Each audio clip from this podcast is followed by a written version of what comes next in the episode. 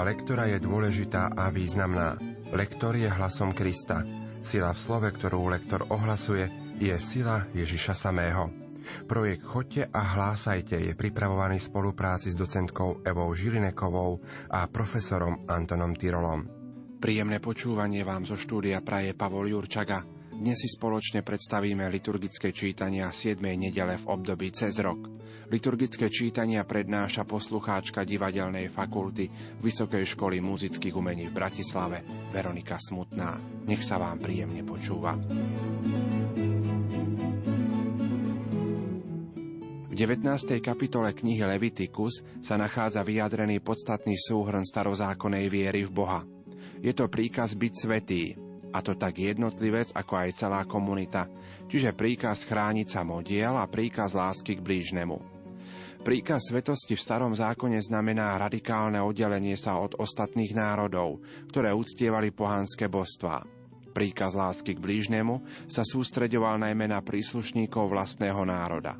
Bol to iste aj dôsledok predtým spomínaného vyčlenenia vyvoleného ľudu z okruhu pohanských národov – Pán Ježiš obidva postoje starozákonnej uzavretosti a exkluzivity otvoril. Čítanie z knihy Levitikus Pán povedal Mojžišovi, prehovor k celej pospolitosti Izraelových synov a povedz im, buďte svetí, lebo ja, Pán, váš Boh, som svetý. Nenos vo svojom srdci nenávisť voči svojmu bratovi. Napomeň ho, aby si sa neobťažil jeho hriechom. Nepomsti sa a neprechovávaj hnev k synom svojho ľudu. Milovať budeš svojho blížneho ako seba samého. Ja som pán. Počuli sme Božie slovo. thank you Slovo má docentka Eva Žilineková. Nádherná reč nášho pána. Je to pre nás veľmi zavezujúce, pretože začiatok tejto kapitoly nám poskytuje akoby zhromaždenie predpisov týkajúcich sa každodenného života. Je tu zjavný súvis s desatorom. A opäť pre lektorov taká dôležitá poznámka. Je to krátke čítanie – ale o to ťažšie. Vidíme, že je napísané v troch odsekoch. Každý z tých odsekov má svoju hlavnú myšlienku. A toto treba vycítiť, toto musíme premeditovať. Z hľadiska výslovnosti pozor na jednu vec, ako budeme intonovať buďte svetí, lebo ja, pán váš Boh, som svetý. Opäť by tam mala byť mierna pauza medzi tým pán, teda váš Boh, som svetý. A na konci máme ja, som pán. Mne sa veľmi páči práve tento verš. Buďte svetí, lebo ja, pán, váš Boh, som svetý. O to by sme sa asi mali usilovať, nielen v živote, ale aj pri tom, ako čítame tieto lekcie. Nenos vo svojom, tu máme spojenie neznelej a znelej spoluhlásky. Nenos vo svojom je veľmi umelé. V slovenčine je prirodzené spodobovať. Nenos vo svojom srdci. Opäť zadržíme tú dobu srdci Nenávisť voči. Opäť dokončíme to sete, tento raz nám zaznie ako zď. Nenávisť voči svojmu bratovi. A teraz tá predposledná veta. Milovať budeš svojho blížneho ako seba samého. Neponáľajme sa. Nech to ľuďom zaznie, nech si to vpíšu do duše.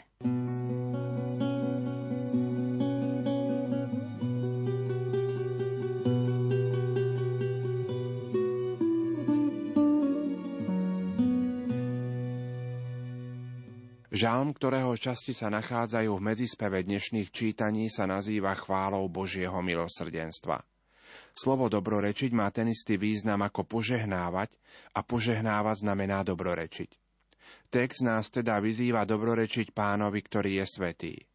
Obsahom či náplňou tejto svetosti sú rozličné dobrá, ktoré Boh dáva človeku. Odpustenie neprávostí, záchrana života človeka, možno povedať bytia človeka, zo záhuby a prekypujúce milosrdenstvo a milosť. Druhá polovica medzispevu sa zameriava na zdôrazňovanie odpustenia zo strany Boha.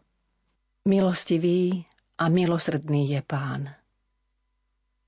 Dobroreč duša moja pánovi, a celé moje vnútro jeho menu svetému. Dobroreč duša moja pánovi a nezabúdaj na jeho dobrodenia. Veď on ti odpúšťa všetky neprávosti. On lieči všetky tvoje neduhy. On vykupuje tvoj život zo záhuby. On ťa venčí milosrdenstvom a milosťou. Milostivý a milosrdný je pán, zhovievavý a dobrotivý nesmierne. Nezaobchodí s nami podľa našich hriechov, ani nám neodpláca podľa našich neprávostí. Ako je vzdialený východ od západu, tak vzdialuje od nás našu neprávosť. Ako sa otec zmilúva nad deťmi, tak sa pán zmilúva nad tými, čo sa ho boja. V tejto časti prvého Pavlovho listu do Korintu rieši apoštol Pavol problém nejednoty kresťanskej obce v Korinte. Vznikli tam totiž skupinky, ktoré sa od seba oddelovali. Niektorí sa hlásili k Apolovi, iní ku Kéfasovi, zas iní k Pavlovi a iní ku Kristovi. To dalo Pavlovi príležitosť na to, aby prehlbil svoju náuku o cirkvi pomocou viacerých príkladov. Cirkev je duchovný organizmus, Božia rola či Božia stavba. Pre jednotlivca zas Pavol pripomína, že každý kresťan je a má byť chrámom Ducha Svetého. Teda každý človek a každé spoločenstvo kresťanov je vlastníctvom Ježiša Krista. Tieto Pavlové úvahy sú aktuálne aj dnes a my sa máme usilovať podľa nich žiť. Čítanie z prvého listu svätého Apoštola Pavla Korintianom Bratia, neviete, že ste Boží chrám a že vo vás prebýva Boží duch? Kto by teda Boží chrám zničil, toho Boh zničí. Lebo Boží chrám je svetý a ním ste vy. Nech nik neklame sám seba. Ak si niekto z vás myslí, že je v tomto veku múdry, nech sa stane bláznom, aby bol múdry. Lebo múdrosť tohoto sveta je pred Bohom bláznovstvom. Veď je napísané, on chytá múdrych v ich chytráctve a zasa pán pozná myšlienky múdrych a vie, aké sú márne. A tak nech sa nik nevychvaluje ľuďmi. Veď všetko je vaše, či Pavol alebo Apollo, Kéfas, svet, život i smrť, prítomnosť aj budúcnosť, všetko je vaše ale vy ste Kristovi a Kristus Boží. Počuli sme Božie slovo. Slovo má docentka Eva Žilineková. Opäť ako motto tohto úrivku je uvedené Všetko je vaše, ale vy ste Kristovi a Kristus Boží. Ale ešte pred týmto konštatovaním, pred touto pravdou, máme niečo o múdrosti a o bláznostve zdanlivo nepochopiteľné, preto je potrebné práve ten druhý odsek prečítať pomalšie. Ak si niekto z vás myslí, že je v tomto veku múdry, nech sa stane bláznom, aby bol múdry. To je to, čo máme potom ďalej. Pán pozná myšlienky múdrych a vie, aké sú márne. A teraz pozor, aby sme kto vyslovili tak, ako ho máme napísané. Kto. Nikdy nie kto, v niektorých regiónoch sa zvykne hovoriť hovorovo, kto, ale pri čítaní Božieho slova sa nám takáto chyba nesmie stať. Toho Boh zničí. Tam sa nám to Boh môže zmeniť na ch vtedy, ak pred slovesom zničí dáme pauzu. Toho Boh zničí. Bola by som radšej, keby ste si zvykli na to, že meno Boha je tak slávnostné, tak vzácne, že by sme ho nemali čítať takom, v takom veľkom spojení s tým ďalším slovom, ktoré nasleduje. V druhom odseku máme nech nik neklame sám seba. Tak to by to malo zaznieť, ale je to veľmi ťažké. Ak si chceme pomôcť, môžeme odsadiť nech nik neklame sám seba. Aby bolo jasné, že tam ide o to nech. Čiže také odporúčanie alebo trvanie na niečom. A v poslednom odseku máme a tak nech sa nik nevychvaľuje ľuďmi. Môže sa nám zdať, že by sme chceli dať predložku. Nech sa nik nevychvaľuje pred ľuďmi. Nie. To je v tom kontexte, že my sa nemáme prečo predvádzať pred inými ľuďmi, že poznáme Apola, Pavla, Kéfasa. Vy im nepatríte, ale oni patria vám, aby celé tvorstvo patrilo Kristovi, ktorý sám patrí Bohu Otcovi. V závere je potrebné povedať veľmi jasne a zrozumiteľne. Všetko je vaše, ale, a tu je tá podmienka, vy ste Kristovi a Kristus Boží.